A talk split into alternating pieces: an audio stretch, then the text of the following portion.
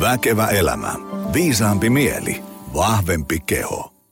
No niin, erinomaisen, äärimmäisen mainiota Väkevä elämä jaksoa. Just sulle. Kiva, että painoit play-napin pohjaa ja laitoit podia soimaan. Ää, muistutus, jos oot ihan tuore Korvapari Väkevä elämä podcast-jakson kanssa, niin tota, ää, mene ihmeessä sinne vanhempiinkin jaksoihin. Tässä on nyt semmoinen 270 tuntia sulle kohta kuunneltavaa, että on aikamoinen talko edessä, mutta, mutta surffaa sinne peukalon rakoilla sinne ihan ensimmäisiin jaksoihin ja katso vähän ketä siellä vieraana, mistä siellä jutellaan, siellä on ää, tosi monia ää, hyviä jaksoja. Toki nämä tuoreetkin on mainioita, mutta ää, ettei kaikki hyvät ää, hautaudu sinne ää, pitkän listan uumeniin. Tota, me jutellaan tänään Tästä nyt jälleen kerran tuttuun tapaan ei ihan tarkkaan vielä tiedä, mistä me sitten lopulta jutellaan, mutta mä sanoisin, että me tullaan juttelemaan jostain semmoisesta, että mistä löytyy hyvä suorituskyky. Ja, ja, ja nyt suorituskyvyllä ei pelkästään viitata siihen, että juoksee Cooperissa 3700 ja saa 40 levovetoa, vaan siihen, että mistä löytyy semmoinen hyvä kokonaisvaltainen suorituskyky, että voi elää hyvää ja mielekästä elämää ja tehdä niitä asioita, mitkä on itselle kiinnostavia ja tärkeitä. Ja, ja tä, tästähän voisi tietysti jutella ö, neljä päivää, mutta katsotaan, mitä me saadaan tässä tunnissa aikaiseksi. Ö, ennen kuin mennään ö, päivän varsinaiseen menuun, niin vielä muistutuksena, että jos ö, teidän työyhteisöön kelpaa semmoinen ihmisläheinen, ehkä tämmöinen väkevä elämä, rennonletke, henkinen, mutta kuitenkin niin kuin jämäkästi johonkin suuntaan tähtävä luento tai workshop tai luentosarja ihan siellä teillä kivijalassa. Meillä on toimintasäteenä äh, Kotka ja Kittilä, niin, niin tota, tökkää mulle yksityisviestiä tai sähköpostia joni.optimalperformance.fi. Kerro vähän, mikä meininki, niin ihmetellään siitä. Katsotaan, miten me voidaan olla avuksi. Meikäläinen voi singahtaa paikalle tai sitten vaimoyhtiökumppani Kaisa Jaakkola. Öö, ja Optimal Performance Center. Kuntosali ja valmennuskeskus löytyy Lahdesta ja Helsingin Pasilasta. Öö, jos haluat voimalla omatoimisesti, voi ostaa ihan vanhan kunnon salikortin ja tulla itse vääntämään. Mä usein puhun, että vääntää penkkiä haukkaa kyykkyä, mutta meiltähän löytyy iso kasa toiminnallisen treenin välineitä, niin niilläkin, jos semmoinen on sun homma, niin tuu ihmeessä testaamaan. Öö, tai sitten jos koet, että valmentaja auttaisi siinä onnistumisessa, niin tota, meiltä löytyy coachi. Meidän verkkosivuille löytyy show notesista varaa ilmainen konsultaatio Valkun kanssa ja siitä pannaan hommat käyntiin. Heikki Huominen, moi. Moi, moi, moi. Hei, ää, ää, tuota, tuota. Ähm, nyt mä, mä oikein rupesin tuossa aamulla, kun tänne junalla puksuttelin tänne Pasilaan, että, että mistä ihmeestä mä sut bongasinkaan. Muistan, että ainakin pari vierasta on sun ää, nimen heittänyt, ja, ja sitten mä usein kun joku ehdottaa jotain, niin sitten mä, mä kirjaan sen mun semmoiseen notepädiin siinä äkkiä niin kuin nimi talteen vaan, ja, ja, ja sitten kun si, sinne niin kuin tulee tosi paljon nimiä, ja sitten ne vähän sinne unohtuu, ja sitten mä tuossa kesän aikana vähän kaivelin tota, sitä listaa, että no kuka olisi syksyllä no, hyvä vieras, ja sitten sun nimi tuli siellä vastaan, ja ja, ja sitten mä olin, että, että tota, no mikäs, mikäs tämä olikaan, tämä kaveri, teekö, kun sä, äm, sä, sä oot, nyt kun sun juttuihin on, on tota tutustunut, niin, niin sulla on hirvittävän fiksuja juttuja mutta, ää, ja, ja paljon kokemusta, mutta sä et ole ihan niin, kuin niin koko somekansan tietoisuudessa, valitettavasti, mutta ehkä nyt tämän podcastin tuloksena sitten oot. Niin, niin tota, ää, kerro ihmisille vähän, kuka oot, mitä teet, mistä tuut ja niin edespäin. No joo, kiitos ensinnäkin kutsusta tänne, että mä oon tämmönen aloitteleva ja niin tota, tosi hienoa olla tässä myös niin kuin seuraamassa maestroa, että, että sulla on pitkä, pitkä kokemus tässä takana, niin tota, tosi kiva, kiva olla tässä mukana. Mutta tota, no ensinnäkin on kahden tyttölapsen isä ja sitten yhden vaimon mies. Semmoiset löytyy tuolta kotoa Jyväskylästä ja tota, koulutukselta liikuntatieteen maisteri ja kaksi liikuntafysiologia – ja matkan varrella sitten äh, alkoi huomaamaan, että se fysiologia ja sitten se penkki ja haukka niin ei ole ratkaisu niin ihan kaikkiin kysymyksiin tässä, tässä ihmisen elämässä, niin tota, aloin kiinnostua myös, kiinnostua myös psykologiasta tosi paljon ja, ja tota, opiskelin liikuntatieteen maisterin tutkinnon myös urheilupsykologiasta. Ja historia sitten tuolla Hintsa Performancen riveissä, joka on tosi pitkä jo 2011 asti. On ollut siellä ja edelleenkin teen, teen töitä Hintsalle, niin tota, sieltä on Aki Hintsan oppeja niin kuin tarttunut mukaan ja, ja Akin opetuksia, että mitä tämä ihmisen suorituskyky ja, ja mitä hyvä elämä on. Ja, ja tota, niitä tässä nyt sitten alkanut puristaa niin kuin ulos itsestä, että mitä mä itse niistä ajattelen. Ja, ja tämä Mental Race on sitten oma yritys, jonka mä tuossa tota, viime syyskuussa laitoin pystyyn ja, ja sen kautta puristan tuon podcastin kautta ja sitten valmennuksien, luentojen, koulutuksien kautta sitä, että – mistä tässä suorituskyvyssä ja, ja hyvässä elämässä sitten ehkä, ehkä on kyse. Ja someen liityin tuossa maaliskuussa Instagramiin, Facebook-tili mulla on ollutkin ja sitä en ole käyttänyt pitkään aikaa ja pahoittelut kaikille, jotka on viestiä sen laittanut, että en, en vastaile siellä, en käy siellä, mutta tota, ää, mutta joo, laitoin sen siinä ja, ja pikkuhiljaa tässä niin kuin, tätä sometteluakin pitää opetella tässä yrittäjänä. Tota, mikä se muuten, niin kuin silleen tiivistettynä se Hintsan tämmöinen niin peruskivi, mikä se, se, se opetus siellä taustalla on nyt, niin kuin, siitähän voisi puhua pitkään, mutta miten, miten sen voisi niin tiivistää? Se on esimerkiksi sen takia ää, tärkeä, ja, ja miksi en usein palaa, että kun esimerkiksi vaikka Akin se, se mm, voittamisen anatomia, eikös vaan, se oli se yksi. Kyllä. Ja, niin siitä moni on sanonut, että, että se jotenkin kolahti. Siis sille, että niin kun, siellähän ähm, ei ole hirveästi sellaisia niin täysin jotain teksä, niin uusia asioita, että vau, wow, että en, en ole ikinä kuullut tällaista. Mutta jotenkin se on paketoitu sillain, ja se kirja on tehty sillä tavalla, että moni sanoi, että kun mä luin sen, niin sitten niin vaan niin kuin naksahti joku päässä eri asentoon, ja sitten ihmistä alkoi tekemään, niin kuin pitää itsestään parempaa huolta ja niin edespäin. Ja eikö siinä ole se Hintsan se filosofia ainakin jollain tapaa niin kuin tiivistetty. On joo, joo. Mikä, mikä siinä, siinä on se kore, mä muistan mm. nyt taas, en ole pitkään aikaan sitä kirjaa avannut, mutta siinä on niin kore, mitä kaikkea siellä niin kuin on? Mi- mihin se niin kuin perustuu filosofia? No pit, paljon Akin persoonaan ja ehkä jos sitä muutamalla sanalla kuvaisi, niin se on aitous, inhimillisyys. Mm.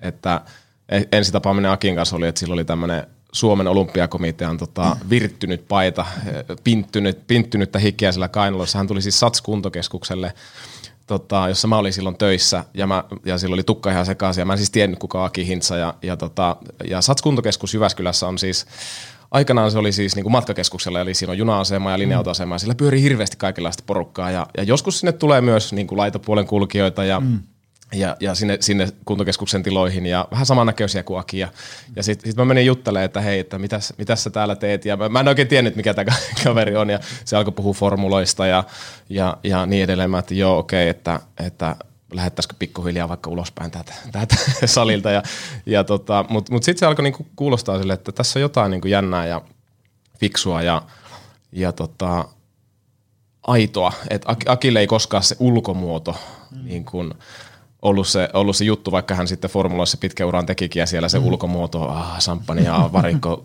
meininki, kaikki siellä, niin tota, on niin kuin semmoinen ensimmäinen ajatus, mutta, mutta Akin, Akin, Akin ehkä se, se koko filosofia, mikä sitä kirjasta tulee, ja myös menestys mun mielestä siellä Formula 1-varikoilla oli just tämä aitous, että sä, mäkin siellä aikaa viettäneenä niin paljon nähnyt sitä, että – paljon puhutaan, mutta ei sanota mitään. Ja, ja sitten Akil oli ihan toisenlainen. Että, ja mikä on toisaalta monilla meillä suomalaisilla iso vahvuus, että, että puhutaan asiaa ja mennään olennaisiin kysymyksiin. Mm. Ja tässä Aki oli tosi hyvä ja se ei pelännyt kysyä niitä rohkeita olennaisia kysymyksiä. Ja, ja ehkä se aitous ja sitten semmoinen rehellinen pyrkimys niin kuin kysyä kysymyksiä, että mistä tässä elämässä on merkitys, mikä on tämä kore, että mm. kuka sä oot, mikä on merkityksellistä. Mm.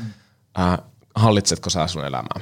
Äh, ootko sä ajopuu vai ootko sä niinku aktiivinen? Et siitähän se lähtee mun mielestä, tämä tää, tää veto, tai vetovoima. Kyllä.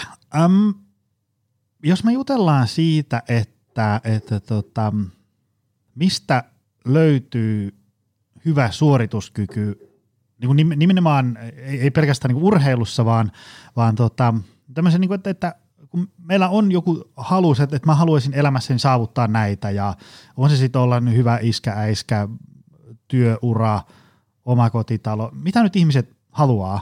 On se tämmöisiä jotain niin fyysisiä materiaalisia asioita tai jotain tämmöistä niin kuin, äm, henkistä hyvinvointia, niin äm, mistä se sun mielestä lähtee? Mikä siinä on tämmöinen pieni kysymys heti tähän alkuun, mutta, mutta niin kuin, mistä me tänään niin kuin jutellaan? Mi- mistä se, mistä kumpuaa sun mielestä, mikä on semmoinen ydinasia sille, että ihmisellä on kaistaa voimavaroja lähteä sykkimään kohti jotain. Se usein, on niin kuin, kun lukee sun somejuttuja, niin siellä on niin palautumista ja niin edespäin. Mutta jos sun mm. pitäisi niin kuin yksi nostaa esiin, niin mikä olisi the juttu?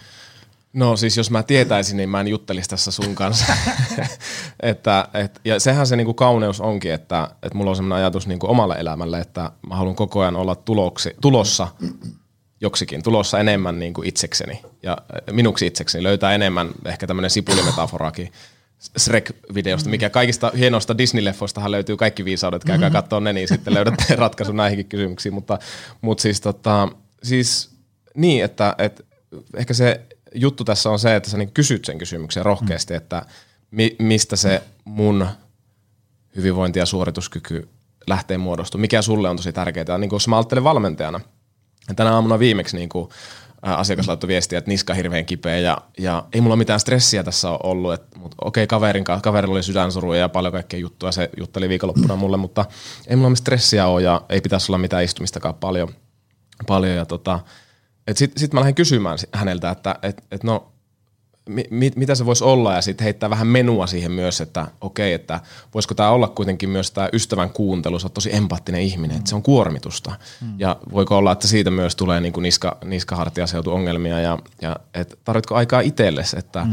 et mä ajattelen, ajattelen niin kuin ylipäänsä sit, jos – lähdetään, niin kuin, että mistä suorituskyky hyvinvointi koostuu, niin, niin, niin meillä on elämässä niin kuin kuormituksia ja rasituksia, ja me tarvitaan niin kuin vastaliikkeitä näille. Mm. Eli meillä on psyykkistä ja fyysistä kuormitusta, me tarvitaan niin kuin vastaliikkeitä niin sille fyysiselle kuormitukselle, vastaliikkeitä psyykkiselle kuormitukselle. Eli, eli jos ajatellaan tämä keissi vaikka, että sulla on niska hartiaseutuongelmia, niin tarvitko sä fyysistä vastaliikettä? Ja sä oot vaikka istunut viikon ja et ole liikkunut yhtään. No okei, sitten se ratkaisu voi olla hyvinkin se, että nyt tehdään hienoja Optimal Performance personal trainerin suosittelemia, mm-hmm. suosittelemia tota, liikkeitä. Ja se voi olla tosi hyvä, mutta ei välttämättä. Tarvitko sä niinku sitä psyykkistä vastaliikettä, että sulla on vaikka se emotionaalinen kuorma siinä, siinä olemassa tai kognitiivista kuormitusta, tosi paljon kaikkea kiirettä, niin tarvitko sitten aikaa itsellesi jotain, jotain elämystä? Mikä on se, mikä antaa just sulle energiaa, koska me ollaan kaikki tällä, tällä niin tosi en, niin kuin erilaisia. Tämä on se syy, miksi mä mun omassa Mentareis-podcastissa kysynkin ihmisiltä aina, että mikä antaa sulle energiaa, mm. koska se on tosi erilainen ja se on musta tosi kiehtova myös, että, että jos sulla on niin kuin matala energia vaikka, niin, niin se ratkaisu on tosi erilainen.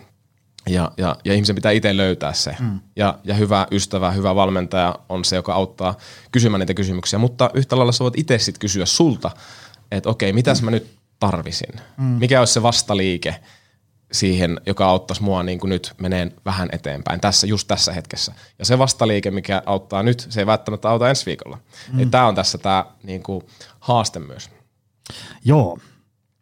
Ja se on muuten, mitä tuossa niin kuin siitä äh, Hintsan suurista kysymyksistä ja tätä, mitä äsken tässä kuvasit, niin äm, aina säännöllisin väliajoin pysähtyy siihen, että – elämä on paljon muutakin kuin makroravinteet ja jalkakyykky ja hyvä unirytmi, koska se, sen, äm, sitä helposti, kun, te, kun sä, sä päivät pitkät luet jotain tämmöisiä niin kuin, tiedätkö, tutkimuksia, että miten joku unen laatu tällä ja tällä ja REM-uni tuossa vaikutti seuraavan päivän unirytmiin ja tämmöisiä, ja sitten sä juttelet ihmisten kanssa treenistä, ravinnosta, palautumista näin, ja sitten kun sä jatkat sitä riittävän pitkään, itse urheilet ja syöt, niin sitten saattaa niin kuin, jos ei tiedosta, niin mennä semmoiseen kuplaan, että kunhan safka, treeni ja palautuminen on jiirissä, niin sitten kaikki on hyvää. Ja sitten, sitten aina välillä, kun menee sitten, mäkin itse käyn vaikka luennoimassa jossain, niin kuin siellä menee sinne niin kuin tavallisten ihmisten pariin, jotka ei niin kuin ammatikseen mieti makroravinteita ja, ja, ja kyykkyprogressio, niin tajuaa sen, että niin aivan, kyllähän tämä elämä on paljon muutakin kuin, kuin vaan tota, ää, näiden optimointi. Esimerkiksi Joo. muista hyvin yhden semmoisen luennon, missä ähm, mä usein aina tykkään puhua siitä, että, että, muistakaa se, että nämä asiat, mitä mä tässä nyt puhun, vaikka ravinnosta, liikunnasta ja palautumista, niin ei teidän elämän tarvitse luennon jälkeen ruveta pyöriin niin kuin näiden ympärillä, vaan että edelleen siellä voi olla että okei mä suosittelen tässä, että hei, tälleen parannat unta, mutta kyllä mä sen ymmärrän, että jos sä meet vaikka katsoin huuhkajien peliä ja tuut sieltä vasta niin puoli kaksi yöllä kotona kotiin, niin, niin ne mahtuu ihan hyvin niin kuin hyvään elämään Kyllä. Ja, ja niin edespäin. Ja, ja yksi tyyppi kerran sanoi tosi hyvin, että, että, että kun mä niin kerroin siinä muutamia esimerkkejä, joku käy rockikonsertissa, joku katsoo tota, äh, huuhkajien futismatsia, joku äh, remontoi keittiö, menee tavallaan siitä kultaisesta keskitiestä pikkusen sinne pihalle, vaikka sen niin kuin kuormituksen, aika kovalle kuormituksen puolelle, mm. niin, niin tota, ne mahtuu ihan hyvin. Ja yksi tyyppi sanoi hyvin, että niin, että nämä on niitä asioita, jotka tekee elämästä elämisen arvoista. Mm. Ja se on mun mielestä sellaiset, niin kuin, että jos, jos joku asia on sulle niin tärkeä, että se tekee elämästä elämisen arvoisen, niin en mä kauhean herkästi halua sua kieltää, että sen pitää lopettaa toi, jotta sä saat ateriarytmin kuntoon. Joo. Mitä ajatuksia tästä? No joo, siis mä ajattelen, että meillä kaikilla on niin kuin jopa semmoinen sisäinen impulssi joihinkin asioihin ja se on totta kai niin kuin aina synteesi eh, genetiikasta ja menneistä sukupolvista ja sitten sun kasvatuksesta ja ympäristöstä kaikesta. Ja tämä impulssi on niin kuin taipumus ja veto sitten johonkin asiaan. Jollakin se on just se futis viitekehyksenä vaikka, että se vaan, sä vaan niin koet yhteyden sen mm. asian kanssa. Jollekin se on taide eri muodoissa, jollekin se on enemmän vaikka piirtämistyyppinen tai jollekin se on musiikki – ja jollekin se on niin kuin liikunta, urheilu, mm. äh, jollekin se on, on, on vaikkapa koodaaminen tai tietokonepelit tai joku tämmöinen yhteisö, että et, et niin kuin, me ollaan kaikki tosi erilaisia, jos sä katsot vaikka persoonallisuusteorioita ja, ja persoonallisuusprofiileita, niin se, se it all makes sense sillä tavalla, että ihmisyhteisössä tarvitaan erilaisia persoonia, ja, jo, jotka kiinnostuu luontaisesti niin kuin eri asioista. Ja, ja sitten jos tämä ihminen – ei, ei tee sitä, että mihin se kokee niin kuin sitä tosi luontaista vetoa, niin se ei pysty löytämään sitä huippusuorituskykyä, ää, hyvää elämää. Ja, ja tota, mä näen sen tosi paljon, niin kuin, varsinkin jos mä teen töitä yritysasiakkaiden kanssa, niin, niin, niin siellä, siellä on on paljon tällaista, että, että haetaan sitä taloudellista riippumattomuutta ja, ja voi olla se työkin vähän semmoinen, että se on niinku grind ja painetaan hommia ja se, siitä ei aina löydä sitä merkitystä itse tekemisestä. Ja, ja sitten sit ne tulee kuormitushaasteiden kanssa niin kuin mun valmennukseen. Mm. Ja, ja, tota, ja, ja sitten valmennuksessa paljon keskustellaan siitä, että no mitkä on sun vahvuudet ja, ja mihin sä tunnet niinku vetoa ja mikä se sun persona on ja mikä se su, sun sukupolven mm. tarinakin toisaalta on. Ja, ja sieltä alkaa löytyä sitä, että niin tämä nohin sakea ajatus, kuka mä oon, että mm. et, et jo, joillakin on tämmöiset niin insinöörityyppis lahjat ja, ja taipumukset ja niiden ilmaisu sitten saa sen ihmisen niin kuin elämän merkitykselliseksi ja elämisen arvoiseksi. Ja, ja kaikki tarvitaan niin kuin sosiaalinen viitekehys siihen lisäksi, että jos siinä on se itse tekeminen, se substanssi, se palvelee jotenkin sun taipumuksia, plus sitten ne ihmiset siihen ympärille, niin, niin siitä löytyy sitä niin kuin elämän merkitystä. Ja joillekin se on ihan se työviitekehys, antaa nämä kaikki, mutta eh, todellisuudessa ihan joka ikinen ihminen ei, ei pysty monestakin reunaehdosta johtuen niin kuin, ää, tota noin niin, välttämättä, tai ei halua valita sellaista mm työtä, joka se työ antaisi kaiken merkityksen, mutta sitten pitää löytää just työn ulkopuolelta. Joka tapauksessa mm. ihminen tarvii sen, että pääsee seuraamaan sitä omaa impulssia. Ja mä, mä näen tämän tosi hyvin, jos mä katson niin huippuurheilijoita, jotka menestyy tosi hyvin. Että ne vaan niin kuin, siis rakastaa sitä juttua. Mm. Vaikkapa Sebastian Vetteli, jota mä oon valmentanut, niin se vaan rakastaa niin kuin moottoriurheilijoita. Se rakastaa sitä estetiikkaa. Mm. Ää, se rakastaa sitä ajamista, se rakastaa kilpailua, se rakastaa kaikkea, mitä siihen liittyy. Nyt vähän vähemmän sitä, sitä ympäristörasitetta. Hän tekeekin paljon töitä nykyään sitten niin kuin, ää, sen asian kääntämiseksi, mutta, mutta että ja, ja mulla oli myös, myös keskustelu tota Cliff Malletin kanssa mun podcastissa, joka, joka on, on tutkinut siis huippuvalmentajia ja huippuurheilijoita ja että, että ketä ne on, mitä, minkälaisia ihmisiä nämä on. Ja hän toistuvasti sanoo sen, että you gotta love what you do. Mm-hmm. Et, että jos, jos, sä haluut, jos ajatellaan ihan huippujuttua, jos et sä tykkää siitä, niin pitkä kestonen hyvä suorituskyky on todella todella hankala, jollei mahdotonta. Vaikkapa Andre mm. Agassi esimerkki on hyvä. Hänen parhaat suoritukset tuli vasta sitten, kun, kun tota, hän alkoi niinku muodostaa semmoista sisältä käsin lähtevää positiivista tunneyhteyttä siihen tennikseen. Sitä ennemmin mm. se oli enemmän niin kuin isä oli pakottanut ja, mm-hmm. ja hän ei tykännyt siitä, mutta, mutta tässä on se yksi pointti myös, minkä haluan sanoa tästä tämmöisestä suorituskyvystä on, että et, et, kompetenssi on myös yksi tie sitten siihen, että sä alat tykkään jostain. Mm. Ei aina, mm. mut, mutta usein. Ja, ja tämä on yksi mun valmennuksen kulmakiviäkin, että jos sulla puuttuu kompetenssia vaikkapa liittyen voimaharjoitteluun, mikä on aika yleistäkin, että ihmiset ei motivoidu tekemään voimaharjoittelua, mutta sä opit jotain taitoja siihen liittyen, niin siitä tulee motivaatio, siitä voi tulla se yhteys, ja sä voit löytää itsestä sen voimaharjoittelijan, ja, mm. ja, ja sitten siitä seuraa toimintaa, ja siitä seuraa sitten tuloksia.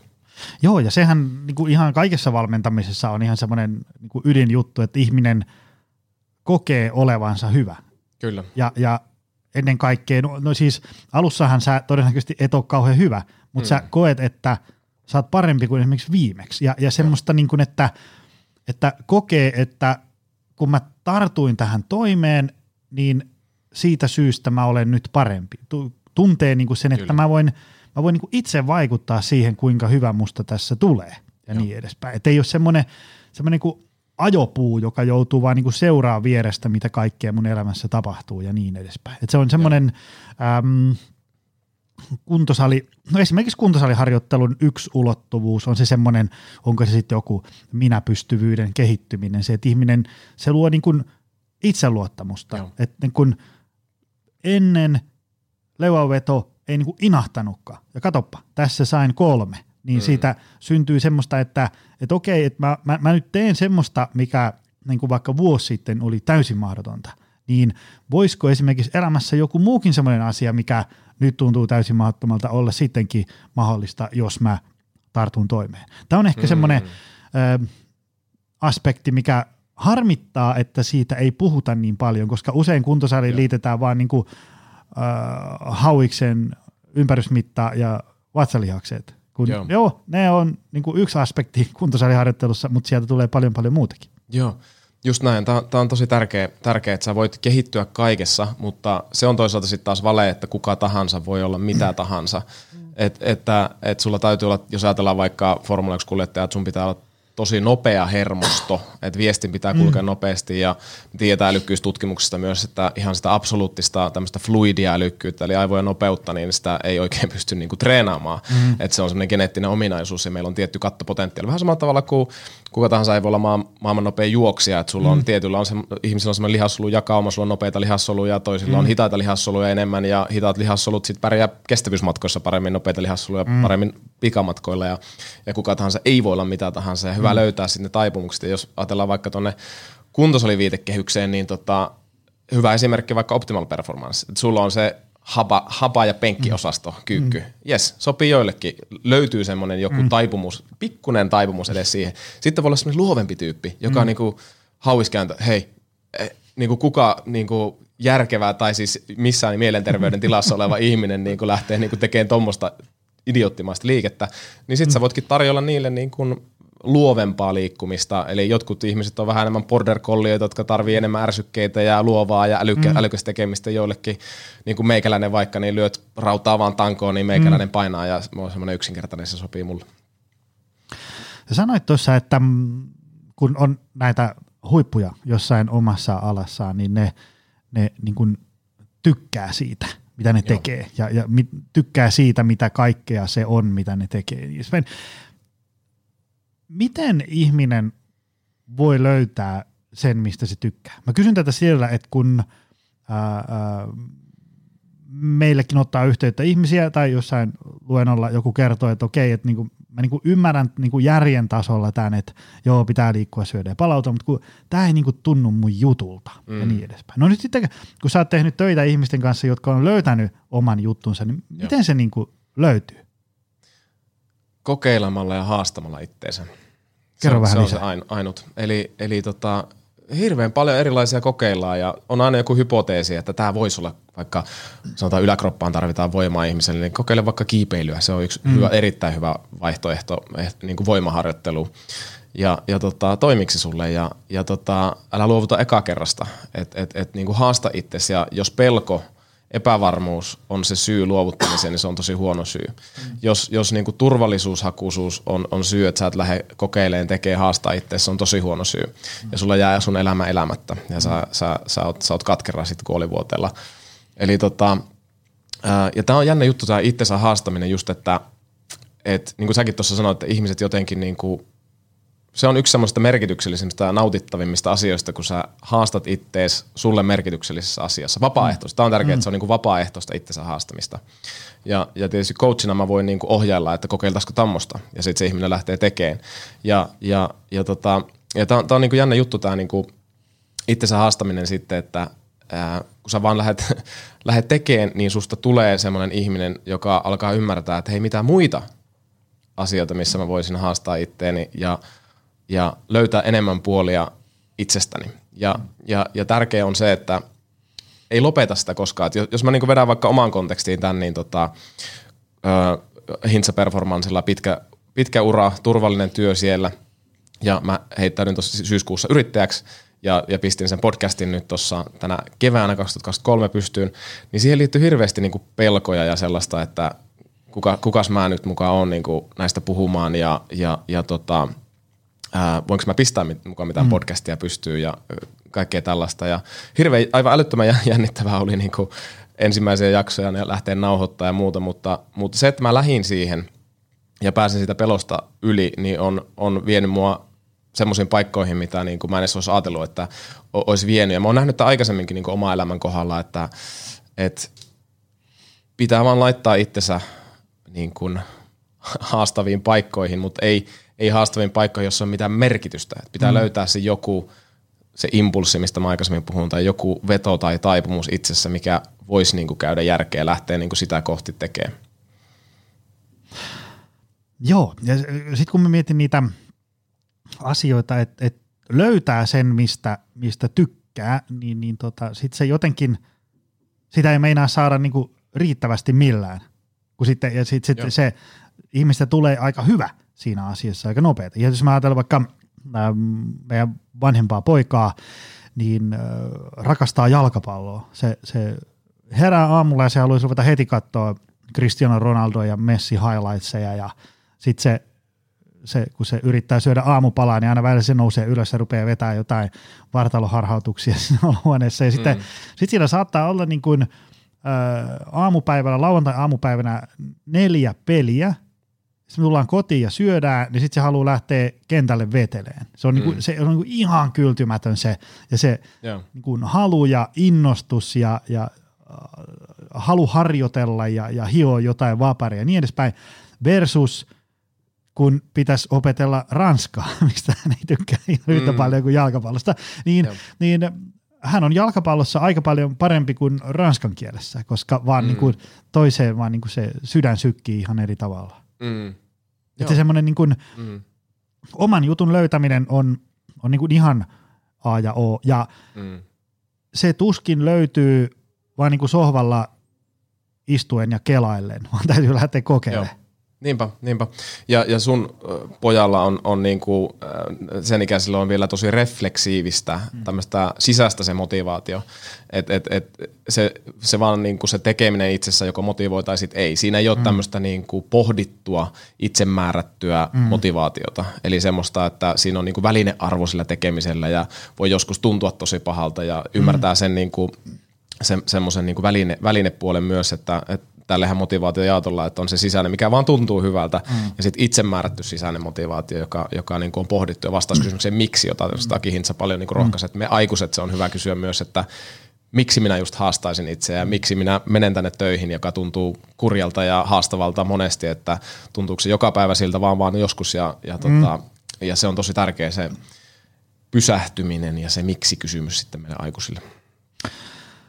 Pysytään täällä syväluotaavissa kysymyksissä. Tuossa me vaihdettiin viestejä ennen kuin äh, laitettiin äh, podis äh, nauhoitukseen, niin, niin tota, sä just puhuit siitä, että sulle tärkeitä teemoja on niin kuin ihmisen kompleksisuus ja, ja, ja lepo. Ja just mm. se, että, että niin kuin sanoit, ihminen ei ole leivänpahdi, vaan ihminen on ihminen. Niin, niin mitä tämä kompleksisuus ja, ja tämmöinen ei-leivänpahtisuus sulle tarkoittaa? Mitä, mitä se on? Joo, no siis mä lainasin tämän leivänpahdin asian semmoista Arthur Brooksilta, joka on kirjoittanut semmoisen kirjan kuin From Strength to Strength. Ja hän oli myös Peter Attian tota, podcastissa vieraana puhu onnellisuudesta, että mitä on onnellisuus. Ja, ja tämä vaan jäi mulle tosi hyvin mieleen tämä leivänpahdin vertaus, niin varastin sen ylpeydellä sen hänen, hänen tota, metaforansa ja, ja mitä se tarkoittaa käytännössä on se, että, että ihminen on kompleksi, ei algoritmi. Ihminen mm. ei ole leivänpahdi, ihminen on ihminen. Eli leivänpahdi on semmoinen, että siihen on selkeä algoritmi, kun sä oot ratkaissut sinällään niin kuin monimutkaisia ongelmia, miten rakennetaan leivänpahdi, niin sä oot kaikki ne ratkaissut, pum pum pum, alat vaan tekee leivänpahtimia ja niitä tulee. Mm. Ja sitten ihminen on puolestaan kompleksi ää, ja konteksti spesifi ää, niin kuin olio, että me ollaan erilaisia eri konteksteissa. Mm. Mä puhuisin eri tavalla, jos Kaisa vaikka sun vaimo mm. haastattelisi mm. mua. Vähän eri tavalla. Mm. Sä tuot musta jotain esiin, mitä hän ei toisi ja, ja taas toisin päin. Ja, ja tota, se konteksti on niin kuin kaikki kaikessa. Ja jos ajatellaan, ajatellaan vaikka Formula 1-kuljettajaa, niin ihmiset saattaa ajatella, että vau, tässä on niin kuin täydellinen ihminen. Ja vaikka Sebastian tekee hyvän tekijä ja, mm. ja huippu uh, moottoriurheilija. Ja, ja sitten siellä on niin kuin paljon puolia, missä on niin kuin, veet jonkun toisen kontekstiin, niin saattaa niin kuin pelottaa ihan hirveästi ja olla tosi kömpelöä ja jännittää mm. aivan kauheasti. Ja, ja, ja tota, se, sä et voi niinku, kun sä vaihdat ko- ihmisen kontekstista toiseen, niin se mm. ihminen muuttuu. Ei, mm. ei täysin, mm. mutta, mutta aina muuttuu. Ja, ja se, se tarkoittaa sitä silloin, että, että mitä mä sanoin tuossa aikaisemmin, että – ne vastaliikkeet. Että et se sama vastaliike mm. psykologisesti tai fyysisesti ei päde niin kuin, äh, hamaan tappiin asti. Mm. Eli, eli sun pitää niin kuin ymmärtää, että mitä mä nyt tarvin, mikä olisi nyt tärkein juttu mulle, onko se sinne levon suuntaan, sosiaalisesti suhteiden aktivoitumisen suuntaan, treenin suuntaan, mikä, mikä se on. Et, et, ja Hintsa Aki sanotaan itse tässä Kuolevan miehen päiväkirjassa, viimeisessä ää, kirjassa just tämän, että että tämä kore, just tämä, että mitä, kuka mä oon, mitä mä haluan, hallitsenko elämää, niin se tarvii semmoisen määräaikaishuollon. Joka vuosi auto katsastetaan ja sitten tämä sun oma ajatus siitä, että se, nämä miksi-kysymykset, mm. niin se, se, hän, hän, hän semmoisella tietynlaisella katumuksella myös sitä sanoo, että hän ei itse sitä tarpeeksi usein kysynyt. Mm. Että se on tärkeä että aika jo pysähtyy. Toki sitten, jos joka päivä kysyt tätä kysymystä, niin mitä ei tapahdu, tämä on vähän niin kuin se Monty Pythonin sketsi, jossa en tiedä, nähnyt tai kuulijat, niin tota, jossa filosofit pelaa jalkapalloa, niin suunnittelee, miten tätä pelattaisiin, miten hieno ja kompleksi kokonaisuus tämä jalkapallo on, mutta sitten pallo ei liiku mihinkään. Eli tarvitaan sitä niin kuin, tavallaan, mikä sun eetos on, tämmöinen käytännön tekeminen, sitten sitä tarvitaan myös. Mutta pohdintaan täytyy pysähtyä aina välillä. Sulla on verkkosivu mentalrace.fi Öm, ja ja tämä race-sana ö, tulee siis sanoista rest, agency, competence ja engagement. Ja. Käydään nämä läpi. Sillä niin kuin, mitä meillä nyt tässä on? Puoli tuntia, niin ainakin sen tiimoilla. Ää, tota, plus mulla on täällä paljon kaikkea muuta ystävää. Mutta mitä tämä niinku tarkoittaa? Koska tämä on, tää on mielenkiintoinen konsepti. Ensinnäkin menkää ihmiset, ää, mä laitan sun Instagramit ja, ja kotisivut ja kaikki tuonne, ihmiset voi käydä pöyhiin näitä enemmän. Mutta ää, sulla niinku ihan selkeästi on ollut joku ajatus tässä taustalla, että nämä neljä tähän on valittu. Miksi ja, ja, ja mitä nämä on? No joo, siis ensinnäkin ne on semmoisia, siis Esa Saarinen puhuu kahvakäsitteistä tai majakkamääreistä, että meidän työmuisti on hyvin rajallinen, niin täytyy niin kuin, vähän niin kuin supistaa joihinkin semmoisiin käsitteisiin mm. asioita, ajatuksia, teemoja, ideoita, jotta me pystytään ylipäänsä niin kuin käsittelemään niitä. Ja, ja tavallaan välillä tuntuu semmoiselta, että niin kuin, tämä on niin kuin tosi kornia. Mental race. Mm. Mutta sitten sit kun mä mietin niitä, niin ne käy järkeä mulle itselle, että niissä on semmoisia tiettyjä ajatuksia, ideoita, mihin mä uskon. Ja pohjautuu omaan, oman kokemuksen elämästä ja valmentamisesta ja, ja omi, omiin tutkintoihin myös, että mitä mä oon sieltä oppinut. Ja tota, se RC Rest on siellä just tämä niin kuin lepo, psyykkinen ja fyysinen lepo, että ilman sitä ei synny ensinnäkään sitä, sitä agencya, sitä omistajuutta, eli, eli just tämä miksi ja pysähtyminen, ehkä se määräaikaishuolto vuosittain, keskustele vähintään vaimos kanssa tai puolison kanssa tai jonkun hyvän ystävän kanssa kerran vuodessa, koska tämä miksi selvittäminen ei tapahdu ainoastaan oman pään sisällä, vaan myös dialogissa. Tää, näissä podcasteissa on myös mahtavaa, että mm. mä pääsen, tiedätkö, ajattelemaan ääneen ja kehittämään mun mental race-konseptia myöskin tässä äh, reaaliajassa sun kanssa, eli ihminen ajattelee parhaiten puhumalla toisen kanssa ja, ja, ja se on tosi tärkeä niin kuin pysä, pysähtyminen siihen, että tämmöinen kysymys vaikka, että, että käytätkö yhtä paljon aikaa niin kuin tämän miksi-kysymyksen miettimisen oman elämän kohdalta, kun vaikka käytät, jos olet silloin yrittäjiä tai bisnesihmisiä linjoilla, niin sun yrityksen arvojen selvittämiseen, mm. vision ja mission selvittämiseen, niin kumpaan menee enemmän aikaa? Mm-hmm. Ja kumpi on tärkeämpi? Mm-hmm. Ja mikä on milloinkin tärkeää? Että et, et, tämä on niinku tosi, tosi iso juttu ja sitten sit niinku jos ajatellaan sitä, niinku, tämä on, tää on sitä psyykkisen levon puolta, että pysähytään, mietitään oikeasti mikä on tärkeää ja tosi hintsamaista toki, että hän on paljon vaikuttanut mun, mun ajatteluun. Ja, ja, ja myös mulla on siihen lepoon liittyen tämmöinen tosi vahva arvolataus, että, että me ollaan ensiksi human being ja sitten vasta human doing. Et, et mä toivon niin kuin omassa valmennuksessa semmoinen tavoite, että mä pystyn rohkaisemaan ihmisiä, että hän riittää semmoisena kuin hän on. Ja tässä on jännä semmoinen niin kuin vaikutus myös suorituskykyyn. Me tiedetään, että maailman parhaat valmentajat, jos tämä Cliff Mallet on tutkinut heitä, niin että siellä näkyy tosi hyvin tämä, että se urheilija tulee ensin niin kuin ihmisenä ja sitten vasta urheilijana.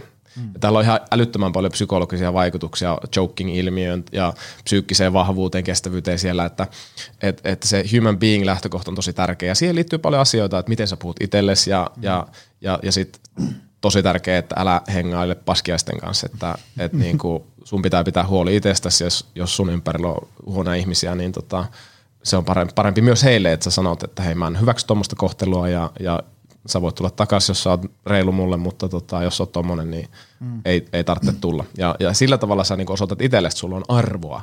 Mm. Ja tämä on monille tosi vaike, vaikea asia, niin kuin, ähm, konfliktitilanteet ja sen oman arvon niin kuin hahmottaminen. Mutta mut, mut se on se levon ajatus ja, ja, ja tota, äh, se on kompleksi asia sekin, että tarvitaan muita ihmisiä, tarvitaan itsepuhetta mm. ja kaikkea muuta mahdollista. Itse sitä ei voi ratkaista pelkästään.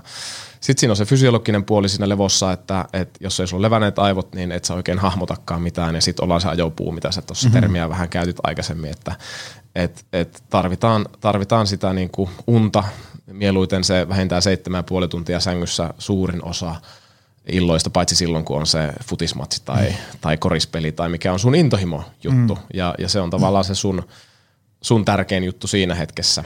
Ja, ja tota, Mutta se, se on niinku olennaista ja, ja siihen fyysiseen palautumiseen liittyy myös kaikki meidän inhimilliset tarpeet, että kosketus. Me tarvitaan sellaista, että sinä ja minä, mm. suomalaiset ukot, niin mehän tarvitaan sitä. Me ollaan kaikki tämmöisiä äitin pikku kakkapyllyjä kuitenkin ja, ja, ja sillä tavalla niin kuin – se on hirveän tärkeä asia ja, ja tarvitaan rohkaisua ja, ja tarvitaan tota, kivoja kavereita ja monenlaisia juttuja. Että, ja se on sitten pysähtyminen, mitä sä just tällä hetkellä tarvit, että sä voisit ehkä pikkusen enemmän lähteä siitä levosta käsin. Et jos mm. tuntuu, että kaikki on suorittamista ja painaa, painaa, painaa, niin sitten se ehkä se pikku pysähtyminen niin joskus tarvii sitten vähän isompaa kirtiottoa, että saa niinku aivot resetoitua ja sitten näkee taas pikkusen kirkkaammin. Että mistä tässä nyt on kyse tästä, tässä sotkussa, mitä elämäksi kutsutaan, mutta kaikkihan me tässä kuitenkin ollaan samassa sotkussa. Että, joo. Agency, öö, motivaatio ja self-leadership, eli tämmöinen itsensä johtaminen, joo. kenties.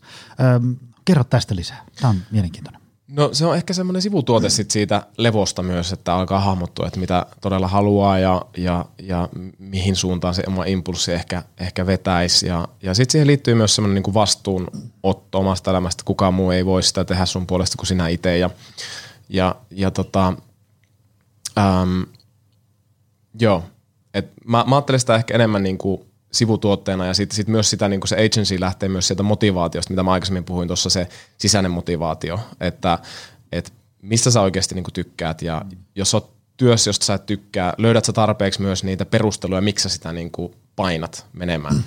Ja, ja hyvä löytää edes jotain, mistä sä tykkäät siinä. Yleensä mistä me tykätään on, niin kuin, että me löytää riittävästi sulle sopivasti autonomiaa, on sitä kompetenssia, että mitä säkin sanoit, kokee osaamista ja sitten on hyviä tyyppejä, mm. riittävästi hyviä tyyppejä siellä, siellä porukassa, että et, et miettii niitä, että onko näitä kolme asiaa ja, ja tota, sitten niitä arvolatauksia, että, että tota, palveleeko tämä, mitä minä teen, niin sitten mun arvoja, jos ei, niin sitten valintoja.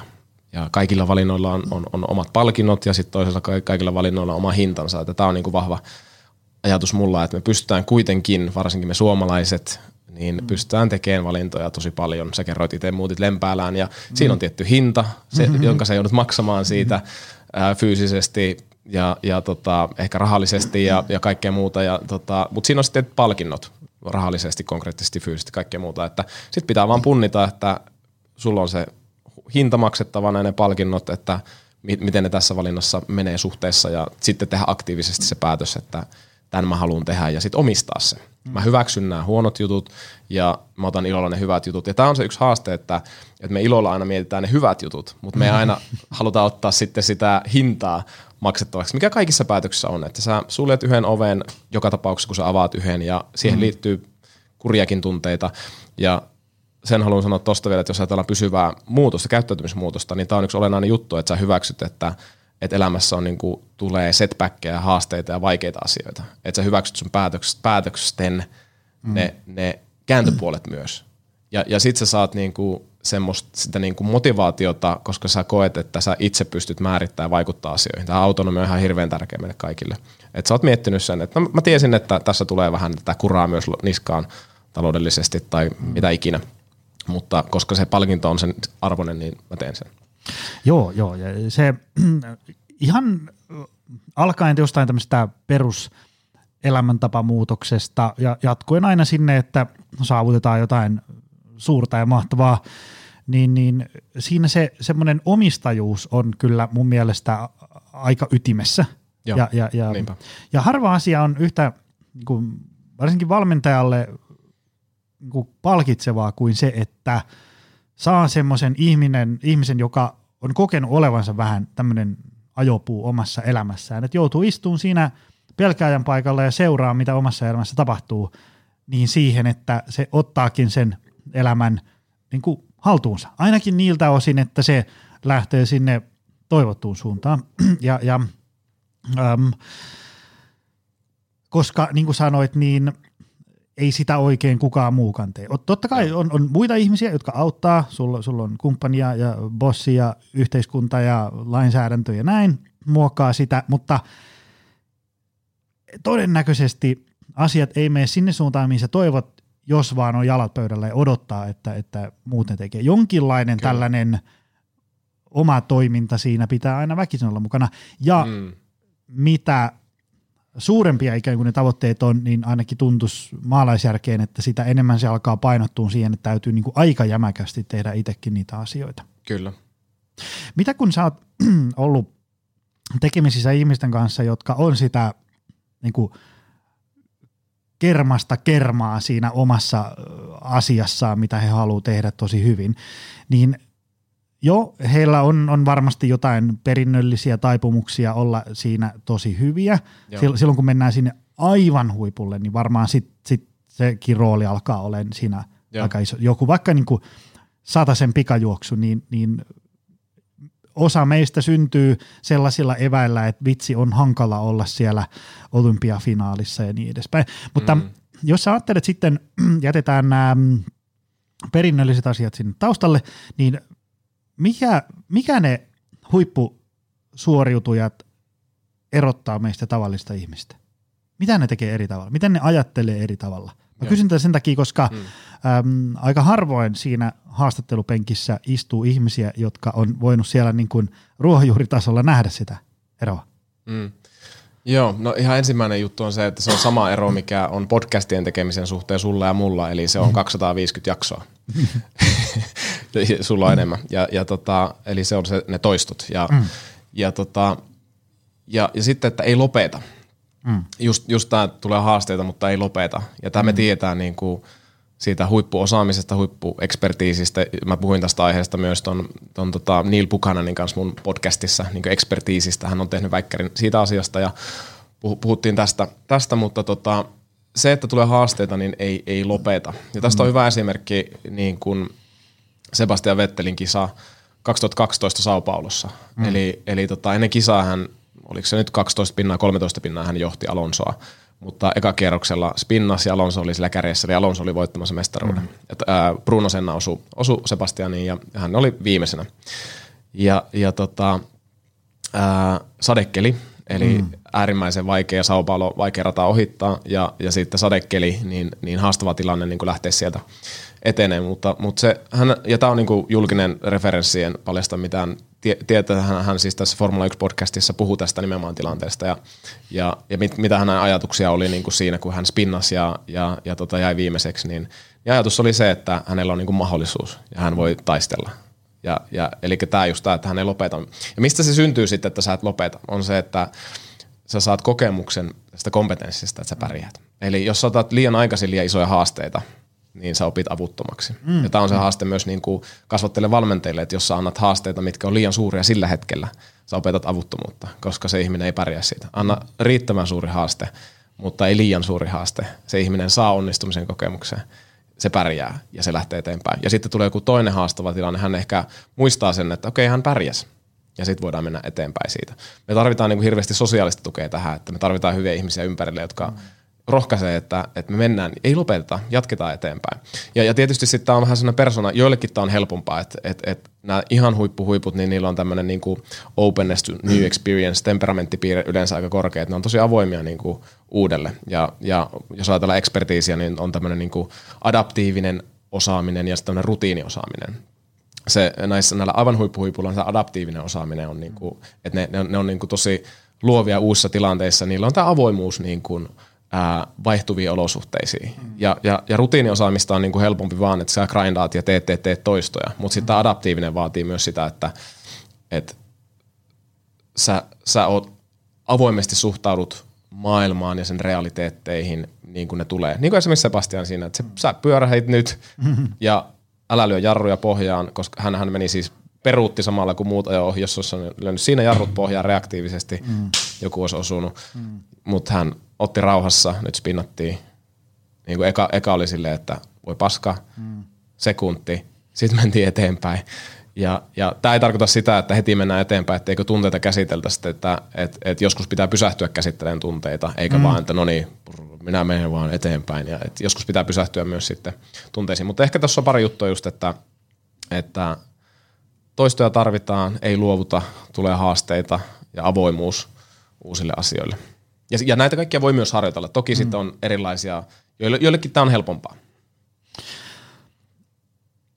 Tämmöinen bonuskysymys tuli tähän kylkeen, että miten tämmöisissä, no varmaan tässä sitten kun mennään tuonne johonkin ihan sinne maailman huippujen 0,1 prosenttiin, niin on, on jos jonkinnäköisiä äh, anekdoottisia tarinoita, mutta miten tuolla huipulla, äh, millaista roolia siellä näyttelee se, että ihminen – hyväksyy sen, että on sitten kuitenkin lopulta vain ihminen. Siis sillä mm. tavalla mä metin, mä en tiedä, mä en ole ihan varma, mitä äh, tilejä mä oon painellut Instagramissa, mutta jostain syystä Instagram näyttää mulle tällä hetkellä paljon sellaisia, niin kuin, en tiedä, jotain tämmöisiä niin kuin merijalkaväen sotilastyylisiä tämmöisiä, mikään ei tunnu missään ja, mm. ja kaikki on vaan niin kuin, tahdonvoimasta. David Coggins. David Coggins, äh, David Cogginsiakin pitää jotenkin niin kuin tulkita, mä oon lukenut sen kirjan ja kuunnellut podcasteja haastatteluista, pitää jotenkin niin kuin, vähän sille suolan kanssa jutella tai kuunnella niitä juttuja. Siellä on se pointti, Joo, mutta kyllä. sitten, että mitenkä tämä, kun nyt puhutaan kuitenkin ihmistä, joka tyyliin niin kuin – juoksee niin, että varpaat irtoaa ja niin mm, sitä, niin täytyy ymmärtää se konteksti, okay, että hänellä on Joo. hänenlainensa ajattelutapa, Joo. että miten se sitten vaikuttaa, no, miten tätä samaa ajattelutapaa voisin minä kuolevainen harjoittaa ja niin edespäin. Mutta se, esimerkiksi niin valmentamiseen on paljon tullut mun mielestä hyvää sellaista, ää, niin kuin semmoista inhimillisyyttä tai sellaista, että, että jes, runnotaan ja runtataan meneen, jotta me ollaan maailman paras, mutta me ollaan kuitenkin sitten ihminen. Joo. Tavoitellaan jotain heittomerkeissä mahdotonta, Joo. mutta ymmärretään kuitenkin, että ollaan ihmisiä. Mitä ajatuksia tästä? Joo, siis tämmöisiä, tämä on niin kuin tosi tervettä, että on, on sen suorittamisen niin kuin vastapainoksi sitten, tai jopa tärkeimpänä elementtinä se, mm. se niin kuin perheystävät, harrastukset, mm. että et niin kuin – No Kimi Räikkönen hyvä esimerkki, että hänelle Formula 1 oli vain harrastus.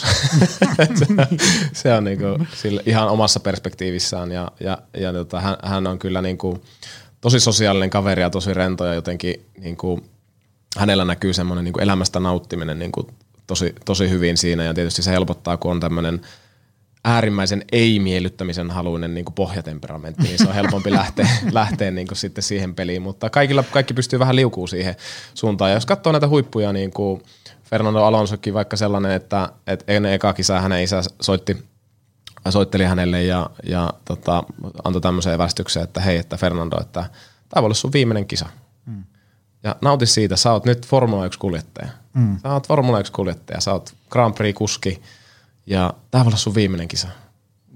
Voi olla, että sä oot niin huono, että ne ei halua sua. Voi olla, että sä ajat loukkaannut, mm. käsi menee poikki. Tämä voi olla sun viimeinen kisa. Että nauti siitä. Ja, ja, ja jotenkin, tämä on jännä sitten, tämä tulee myös muuten tämmöisestä high performance podcastista, tämä Fernando niin tarina, erittäin hyvä podcast muuten, tota, ja, ja siellä, siellä tota noin niin, ää, Fernando kertoi perheestään, miten, miten hänen vanhemmat oli niin kuin todella vähän niin kuin kilpailun halusia, competitive, tosi niin kuin low competitiveness. Mm-hmm. Ja Fernando Alonso on yksi niin kuin tulisimmista taistelijoista, mitä, mitä on niin kuin formuloissa. Ja mä olin silloin formuloissa, kun Fernando oli Ferrarilla ja huipulla ja taisteli Sebastiania vastaan. Ja, ja hän oli kova, todella kova taistelija kilpailija. Ja sitä hän mietti, mietti siinä kanssa, että tota, hei, että mistä tämä niin kuin tulee tämä fierce competitiveness niin kuin Fernandolla ja, ja ei sitä ole ainakaan niin kuin halolla päähän lyöty, päinvastoin. Mm. Ja tämä on jännä paradoksi täällä, että hänellä on annettu semmoinen niin kuin human being validointi ja hän viettää joka vuosi siellä perheen kanssa aikaa ja, ja puhutaan normaaleista asioista ja, ja semmoista hyvin ihmismäistä toimintaa ja, ja, ja ehkä se maadottaa myös sitten häntä osaltaan ja, ja sitten hän voi lähteä semmoista tietysti turvallisuuden tilasta sitten siihen suorittamiseen, että jos hän mokaakin, niin ei se hän voi mennä se Espanjaan takaisin hän on sama Fernando, hän ei ole mm. Formula 1 Fernando, vaan hän on kaikkea muuta ja, ja sitä niin kuin validoidaan koko ajan sen sosiaalisen viitekehyksen kautta. Eli tämä on tärkeä pointti tässä, että onko sulla ihmisiä ympärillä, jotka niin kuin validoi sitä sun human being puolta. Siis se yritys, millä sä työskentelet, se tiimi, jolle sä teet töitä, niin kuin, ää, oot, oot vaikka Formula 1-kuskina tai, tai sä oot jääkiekkojoukkuessa, niin mm. ne ei rakasta sua, ne ei välttämättä edes arvosta sua, niin siis ne, jo, ne, ne, ne, ne mm. niin kuin tahot. Eli sun kannattaa löytää se arvostus ja rakastus, rakastaminen jostain muuta. Ja me kaikki tarvitaan sitä, jos mm. se meidän sitä oo, niin, niin tämmöinen niin tasapainoinen suorittaminenkin on tosi niin kuin vaikeaa. Joo, tuosta tuli mieleen, se oli yksi, se löytyi ihan sieltä Väkevä podcastin alkuvaiheelta, oli Mika Poutala vieraana ja, ja sillähän kävi silleen, kun se, se hävisi sen joku arvokisa pronssin niin kuin pienimmällä marginaalilla, millä sä voit hävitä jollain sekunnin sadasosalla, vai oliko peräti tuhannesosalla. No anyway, jollain. ja, ja harmittaako tämmöinen, no ehkä aavistuksen, mm. ja, ja sitten tiedätkö, ihan maansa myyneenä, kun sä tulet himaan, niin ei, ei lapsia kiinnosta se, että saitko sä mitalli, vaan ne haluaa tietää, että koska isi tulee kotiin. Tavallaan ymmärtää, että okei, okay, tämä urheilu tai joku muu firma juttu, minkä eteen mä ponnistelen, niin sika tärkeä homma, mutta se on nyt sitten kuitenkin vaan homma. Ja elämässä on paljon muutakin. Ja niin edespäin. Tämä varmaan niin kuin, tärkeä pitää mielessä, varsinkin sitten, että kun ura päättyy, niin että et sä et ole niinku ihan tyhjiö, vaan sulla on niinku jotain, jotain muutakin. Ja varmaan voisi kuvitella, kyllä se varmaan sitten, että kun sä haluat vaikka olla NHL-jääkiekkoilija, niin mm. niin kyllä se aika monta tuntia haukkaa viikosta. Kyllä. Mutta sinne varmaan jää kuitenkin tunteja, jotka voi sitten käyttää johonkin muuhun, jotta elämässä säilyy niin kuin mm en mä tiedä, onko tasapaino siinä kohtaa oikea termi, kun se kuitenkin mm. vie paljon aikaa vaivaa ja niin edespäin, mutta niin jotain muutakin ehkä voisi ajatella. Joo, kyllähän niin kuin, jos ajattelet huippurheilijoita, että ne on tosi etuoikeutettuja mm. jääkiekkoilijat ja jääkiekkoilijoiden kanssa on, on tehnyt töitä siis NHL-pelaajien ja, ja SM Liigaa ja niin edelleen. Ja, tota, ja kyllä siellä niinku aikaa on, mutta sitten kysymystä, mikä motivoi taas se, mihin olisi semmoista impulssia, että on semmoisia ihmisiä, jotka tykkää oppia akateemistikin asioita, niin siinä pystyisi tutkinnonkin tekemään siinä samalla, että pelireissuilla riittää kyllä sitä, sitä aikaa niinku kulutettavaksi, ja, ja jos se on niinku stimuloivaa, niin se ei välttämättä kuormittavaa, mm. et, ja jos se, siinä on semmoinen vahva autonomia ja et, niin kun, vahva motivaatio tehdä sitä, niin tota, se voi olla semmoista hyvää lataavaa vastapainoakin, että, että tota, joo race-sanassa ollaan käyty R ja A, nyt on vielä C, eli competence. Joo. Mitä se on? Sitä on vähän tässä sivuttukin, mutta Kyllä. käydään vielä. Psyykkisiä taitoja, et, et, tota, johon liittyy niin kuin monenlaista. Psykologinen joustavuus on yksi, sosiaaliset taidot on yksi, ei sanominen, aivan älyttömän tärkeä taito, jos haluat hyvää elämää ja suorituskykyä. Mm-hmm. Että et pystyt priorisoimaan ylipäänsä, miettimään ne päätöksen niin kuin palkinnot ja hinnat ja ja, ja asennoitumiseen liittyvää, keskittymiseen liittyvää lista jatkuu, että mikä sulle on sitten se niin kuin olennainen juttu. Ja sinne liittyy paljon semmoista pieniä tekniikkakikkailua, vaikka joku quiet eye, jossa olet niin golfputtia teet tai koriksen vaparia, niin mm. tämä on niin yksi tekniikka, mitä voi, mitä voi käyttää, että sä onnistut paremmin semmoisessa. Ja ne on, ne on semmoisia niin pisteitä iin päälle, vähän sitä kermaa, mutta se kaikkein tärkein pohja on siellä niin kuin tässä aikaisemmissa jutuissa, mistä ollaan puhuttu, että se lepo ja, ja sitten itsensä johtaminen ja motivaatio, mistä se lähtee ja, ja, ja sit, sitten nämä kompetenssijutut on vähän semmoista hiomista. Mm ää, sen päälle. Ja tämä on yksi syy mun mielestä, miksi joskus urheilija tai huippusuorittaja kokee, että urheilupsykologia ei toimi.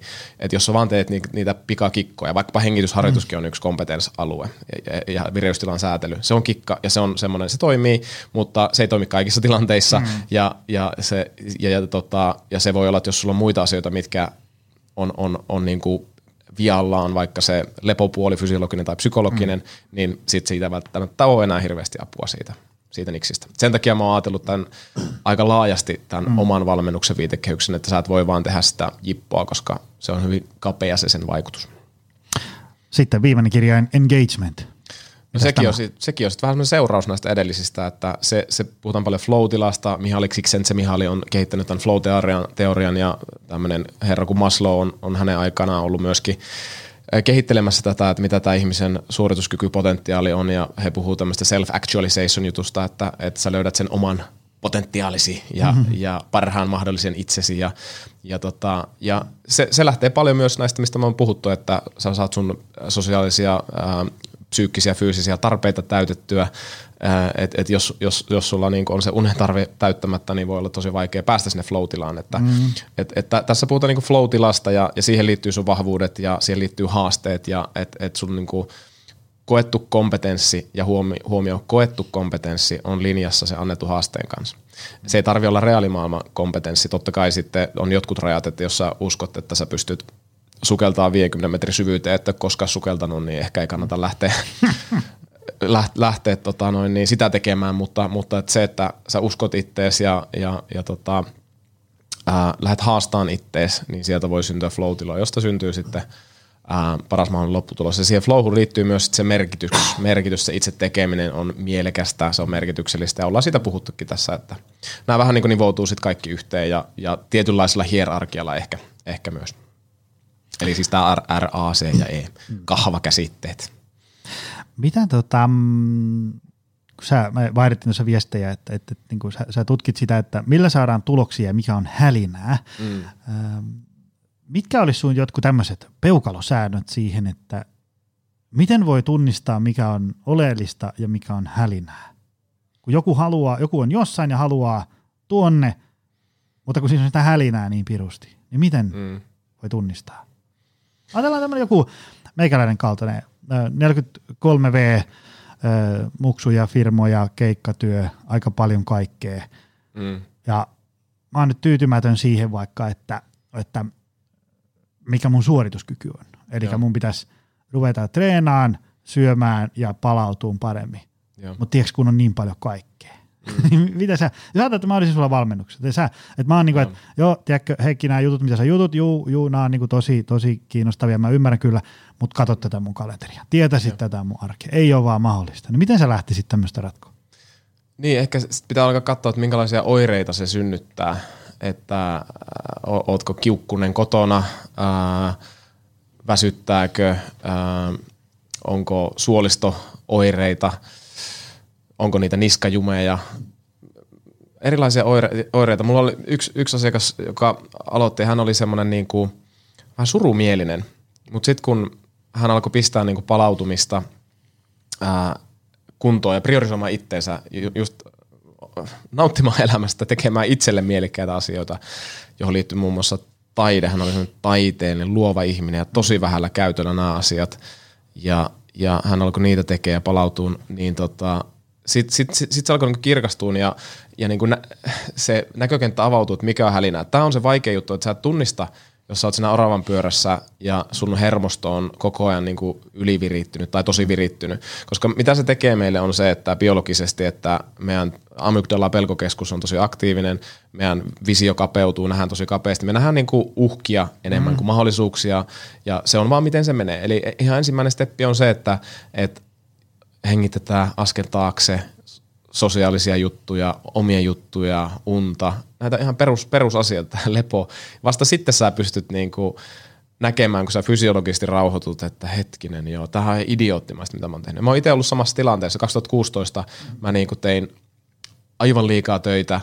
Vaimo sanoi sitä koko ajan, mutta mä sanoin, että hei, et sä ymmärrä, että mulla on haastava työ ja, ja et sä näe, että mä teen tosi tärkeitä asioita, en mä tee liikaa töitä ja sä oot väärässä. Mm-hmm. Mutta hän, hän kuitenkin oikeassa oli selvästi ja onneksi jossain vaiheessa niin kuin ymmärsi itsekin, että tämä on, on myös hyvä, että me tarvitaan joskus niin kuin ympärillä ihmisiä, jotka tunnistaa ne oireet paremmin kuin me itse, koska jos me ollaan siinä kuplassa, stressi päällä, jatkuva koko ajan, amygdala bum bum aktiivisena, joka pistää meidät enemmän siihen niin kuin tosi kapeeseen päätöksentekoon, ei käytä meidän viisaampaa etuotsalohkoa päätöksentekoon, niin tota, se rauhoittuminen on ihan kaikki kaikessa. Sen takia mä just puhun tästä, että aloitetaan levosta.